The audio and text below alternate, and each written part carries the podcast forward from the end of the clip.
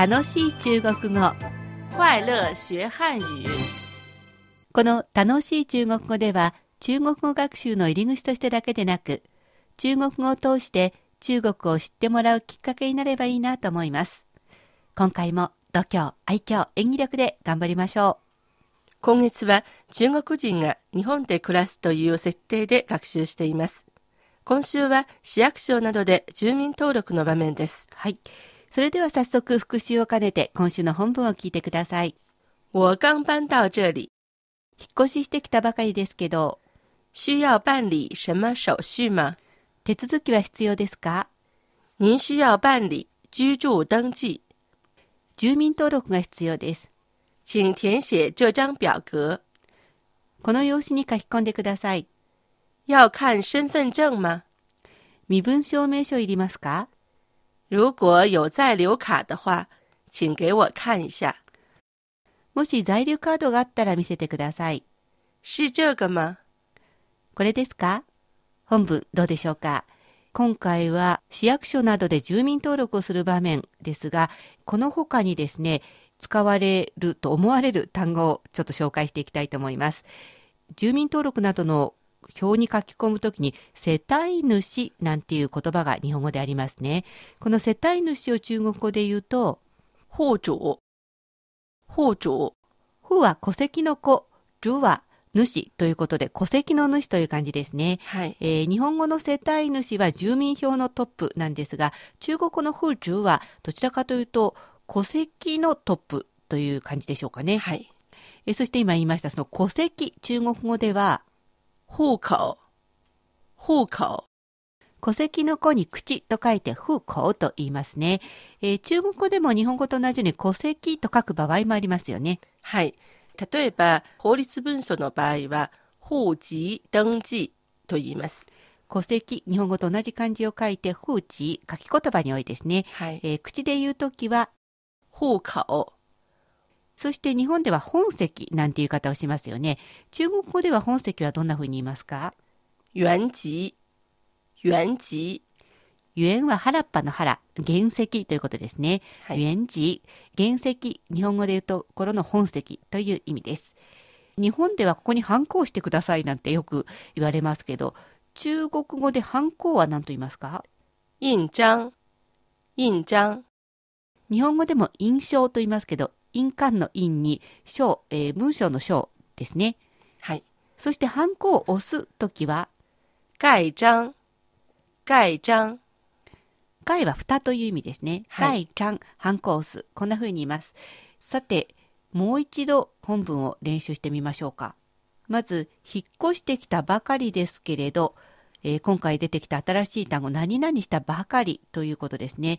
私はここに引っ越ししてきたばかり。中国語では、我刚搬到这里。手続きは必要ですか、えー必要か何か手続きが、手続きの処理が、こんな風な言い方になりますね。需要办理什么手续吗？住民登録が必要です。えーあなたは、えーまあ、一応お客さんっていうか相手に言うわけですから、ここは人を使っておきますね。あなた必要、手続き、住民登録の、こんな感じですね。您需要办理居住登記。この用紙に書き込んでください。えーやはり丁寧にチンをつけて始めます。書き込む、以前学習しましたね。填写、填写。えーこの用紙、えー用紙は1枚2枚と数えますから、じゃん、貼るという字ですね。えーそして用紙は用紙なんですが、こう枠組みがあるものですから、表具、えーこんな感じになります。えーどうぞ書き込むこの表具に、こんな感じです。言ってみましょうか。请填写这张表格。身分証明書いりますか、えーここでは身分証明書を見せることが必要でしょうか？こんな感じですね。要看身份证吗？もし在留カードがあったら見せてください。えー今週の文法です。もし何々だったら何々ですね。在留カードは直訳で在留カードはカということで在留カというふうに訳してあります。もし在留カがあったら、あ如果なんとかかんとかだほはどうぞ私にちょっと見せてください。こんな感じです。如果有在留卡的话，请给我看一下。これですか？是这个吗？どうでしょうか？